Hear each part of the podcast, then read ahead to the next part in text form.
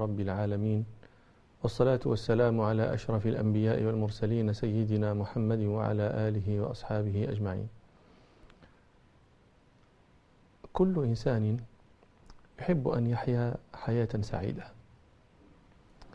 لكن إذا سألت كل إنسان عن الحياة السعيدة تفترق الأجوبة وتختلف وتتمايز. المصاب بالمرض الذي يعاني من مرض عضال يرى السعادة هو هي الصحة والعافية. والذي يعاني من الفقر والبؤس وقلة وقلة المتاع يرى أن السعادة هي في اتساع المال والخول. والذي آه، يعاني القهر والظلم يرى أن السعادة في أن يكون له سلطان ونفوذ يقهر به الظالم. ومن أشرب قلبه حب الفجور والفسق يرى السعادة في شربة وغانية. وهذا آه، يعني آه، أفكار خواطر أكثر أكثر الناس. وهذه الخواطر هي هي منذ قديم. يقول طرفة بن العبد وهو يتحدث عن عما يعده هو حياة سعيدة. يقول ولولا ثلاث هن من عيشة الفتى وجدك لم أحفل متى قام عودي. لولا هذه الثلاث التي تكون في عيشة الفتى لا لا يبالي متى متى هلك. ما هي هذه الثلاث؟ فمنهن سبق العاذلات بشربة كميت متى ما تعلى بالماء تزبدي الخمر. وكري إذا نادى المضاف محنبا كسيد الغضا نبهته المتوردي الحرب. وتقصير يوم الدجن والدجن معجب ببهكنة تحت الطراف المعمد المرأة. كأس يشربها وحرب يخوضها وامرأة يلهو بها. لولا هذه الثلاث لم يأبه بهذه الدنيا ولم يبالي إذا ألقي في التراب. ومثل هذا أيضا يقول آه، آخر يقول فلولا ثلاث هن وهذا أبياته تنظر إلى أبيات آه، عمرو بن كلثوم. يقول آه، لأبيات طرفة بن العبد.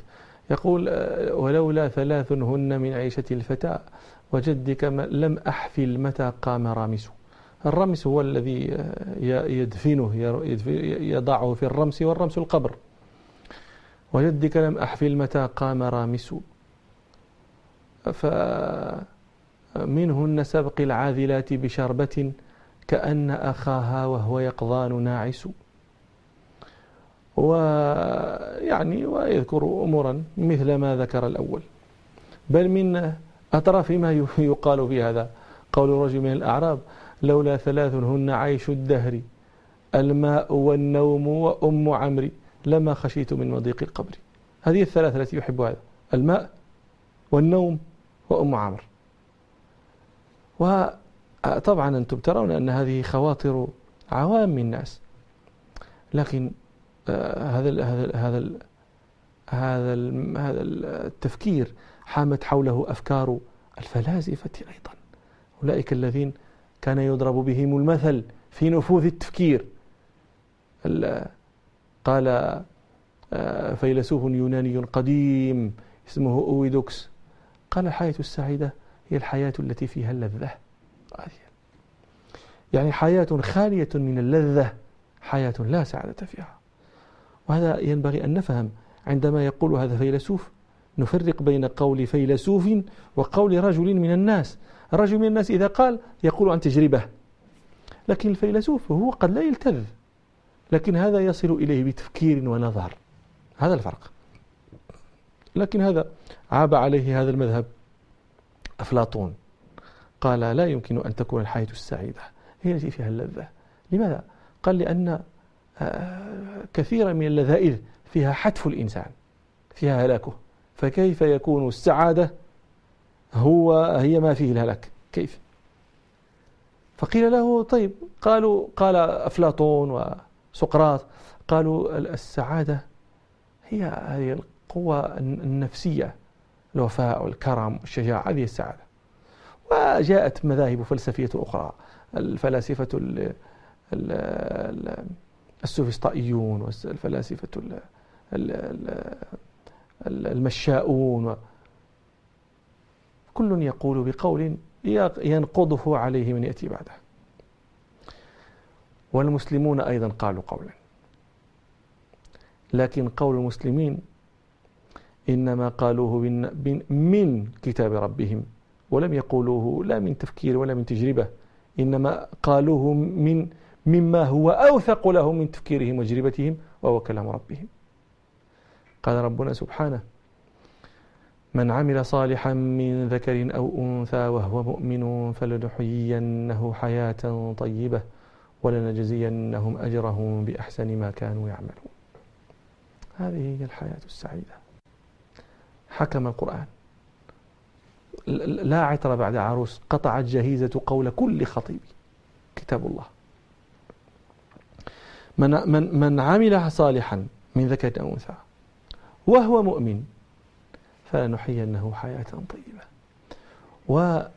والقضية عندنا نحن معشر المسلمين أنها ليست تقتصر عند الحد الذي اقتصرت عليه عند غيرنا. لا هم يتحدثون عن الحياة الآن في هذه في هذه المدة الزمنية التي ندرج نحن فيها فوق الأرض. لكن عندما ينطق القرآن بشيء فإنه لا ينحصر عند هذا الانحصار الزماني يتعداه قال ربنا من عمل صالحا من ذكر أو أنثى وهو مؤمن فلنحيينه حياة طيبة. الآن. لكن البعث أيضا طيب. الحياة الأخرى أيضا طيبة ولنجزينهم أجرهم بأحسن ما كانوا يعملون. هذه أيضا حياة حياة طيبة. ممتدة. لا انحصار فيها ولا ولا انقطاع. هو الغريب في هذا أن من حي على شيء مات عليه وبعث عليه. الآن الذي يحيا حياة طيبة. يموت مماتا طيبا. يقول ربنا الذين تتوفاهم الملائكة طيبين يقولون سلام عليكم ادخلوا الجنة بما كنتم تعملون.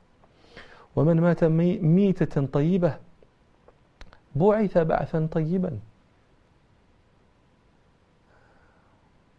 قال ربنا سبحانه وسيق الذين اتقوا ربهم إلى الجنة زمرا. حتى إذا جاءوها وفتحت أبوابها وقال لهم خزنتها سلام عليكم طبتم فادخلوها خالدين. والذي يبعث بعثا طيبا يستقر قرارا طيبا. قال ربنا سبحانه وعد الله المؤمنين والمؤمنات جنات تجري من تحتها الأنهار خالدين فيها ومساكن طيبة في جنات عدن. وذلك هو الفوز العظيم. يعني طيب هنا وطيب في الموت وطيب في البعث وطيب في الاستقرار. ويطيب لهم الاستقرار في في في في الجنة. الذين آمنوا وعملوا الصالحات طوبى لهم سمى ربنا الجنة سماها طوبى. مكان الطيب.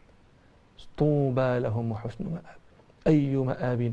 أعظم وأطيب من مآب هو الجنة لكن هذا كله مبني على شيئين. ذكرهما ربنا. من عمل صالحا من ذكر أو أنثى وهو مؤمن. لا بد من هذين. الإيمان والعمل الصالح. الإيمان بأن الرب سبحانه خالق كل شيء ومالك كل شيء ومقدر كل شيء ومصرف كل شيء.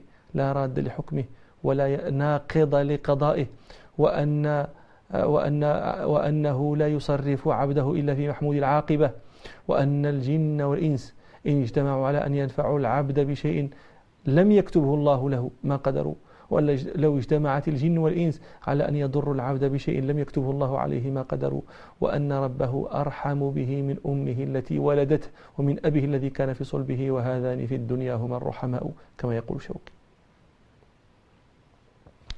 وأن يعمل صالحا. هذا الإيمان هذا العمل الصالح هو سبب الحياة الطيبة. لا يضحكن الشيطان عليكم. يوهمكم أن الحياة الطيبة هي المال هي الاتساع في الخدم هي جرب الناس ألوان المتع مما نعجب له نحن ونحن في بلدان بلدان عربية. ما يقع عند غيرنا. السويد فيما يذكر أهلها ليس يعانون من شيء اسمه قلة في الأموال. الدولة تعينهم على كل شيء. إعانة على التدريس على الدراسة المدارس. إعانة على السكن إعانة على المرض إعانة على العطل إعانة تدريس مجاني في كل مراحله. يعني لدرجة أن إنسانا ذكر لي أن واحد في ألمانيا يعني آه، ليس له مال بسببه يمكنه أن يذهب إلى يذهب يذهب مع أبنائه إلى إلى الرحلة في العطلة. فقاض الدولة الألمانية قاضاها. فربح في المحكمة وصرفت له صرف له مال يذهب به مع أبنائه في في رحلة في عطلة هذه أحوالهم المادية. ثم ماذا كان؟ كان أن السويد فيها أكبر معدل الانتحار. أنا أتساءل لماذا؟ يعني عندما يذكر لي مثل هذا أتعجب. إذا كان من في يده كل شيء ينتحر فما الذي يصنعه؟ من ليس في يده شيء. لكنه لا ينتحر. لماذا؟ وإذا سألته تراه يعيش في الحر ولا مطر ولا زرع ولا ضرع. وإذا سألته تقول يا فلان كيف حالك؟ يقول الحمد لله. يحمد الله على ماذا؟ على هذا الدين. على أن جهله مسلما؟ وإن أمره مولاه في الشدائد كلها فسيعلم أنه إن صبر فإن له العاقبة. هذا هذا هذه حالنا. وهذا شيء ذكره ربنا. فلا تعجبك أموالهم وأولادهم إنما يريد الله أن يعذبهم بها في الدنيا. وقالوا نحن أكثر أموالا وأولادا وما نحن بمعذبين. قل إن ربي يبسط الرزق لمن يشاء ويقدر. وما أموالكم ولا أولادكم بالتي تقربكم عندنا زلفى إلا من آمن وعمل صالحا. الذي آه، يعلم هذا يفهم يفهم. عندما يقرأ مثلا ما رواه ابن شبة النميري في تاريخه أن عمر رضي الله عنه في زمنه لما كان خليفة آه، ذهب إلى عبد الرحمن بن عوف. فلما أظهر يعني دخلوا في الظهر قصد دار عبد الرحمن بن عوف قال إلى منزلك يا أبا عبيدة. آه، أنا أقول لعبد الرحمن بن عوف أقصد أبا عبيدة. قال إلى منزلك يا أبا عبيدة. وكان أبو عبيدة أوصى زوجته إذا دخل أمير المؤمنين آه، يعني أن لا تطلب منه شيئا. لكن لم يكن أبو عبيدة يعلم أن عمر بن الخطاب بلغه عن آه، امرأة أبي عبيدة شيئا آه، أحفظه عليها. فلما دخل عمر بيت أبي عبيدة تلقته صاحبة الدار. قالت مرحبا يا أمير المؤمنين. قال فلانة. قالت نعم. قال والله لأسوأنك فقالت هي قال قال عمر لأسوأنك قالت لا تقدر. فخطف عمر.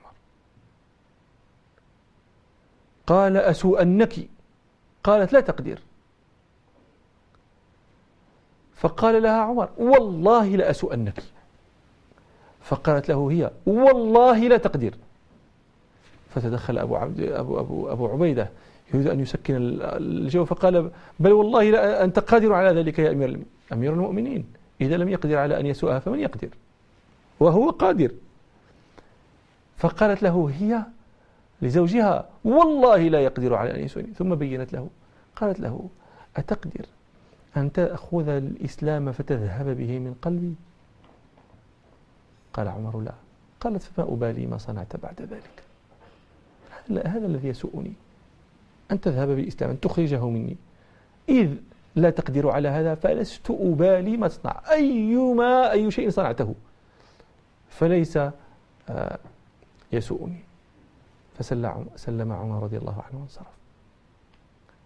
هذا الناس تفهم أن هذا الشيء الذي هديت إليه هداها ربها إليه وشيء لا يقدر بثمن. هو الكنز حقيقة. هو عندما يقول ربنا قل بفضل الله وبرحمته فبذلك فليفرحوا هو خير مما تجمعون خير مما يجمعون قراءة. بفضل الله ورحمته بفضل الله بهذا بهذا القرآن. وبرحمته أن جعلكم من أهله وبفضل الله الإسلام وبفضل الله الرسول صلى الله عليه وسلم. بذلك فليفرحوا هو خير مما يجمعون.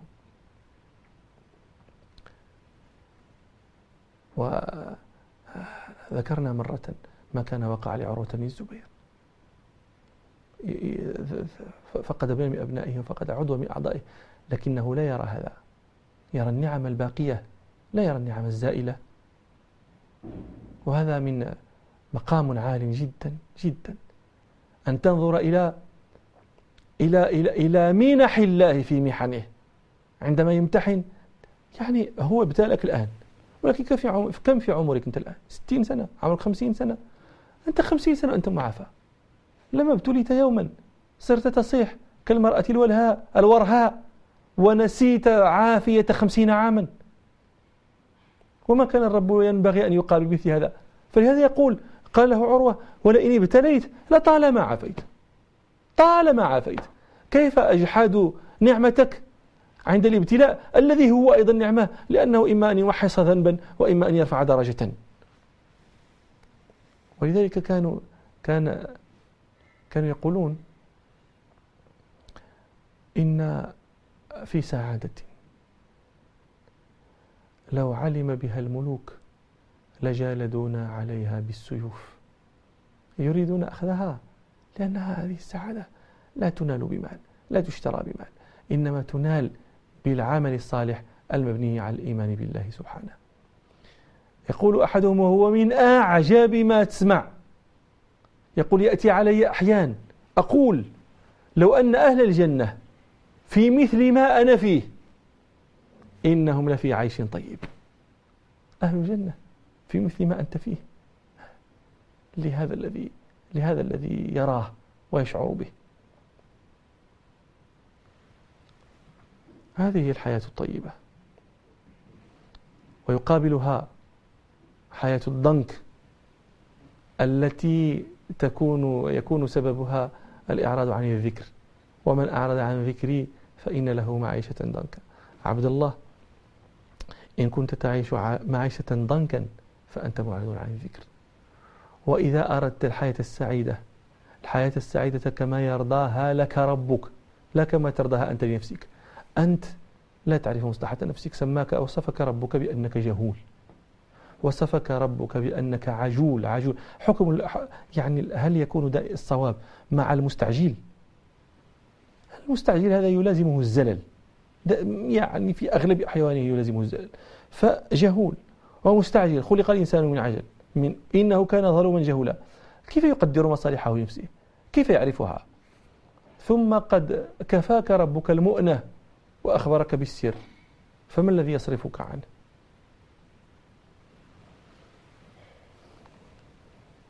وقد قال صلى الله عليه وسلم في ما رواه الحاكم في صدقه وغيره اغتنم خمسا قبل خمس اغتنم.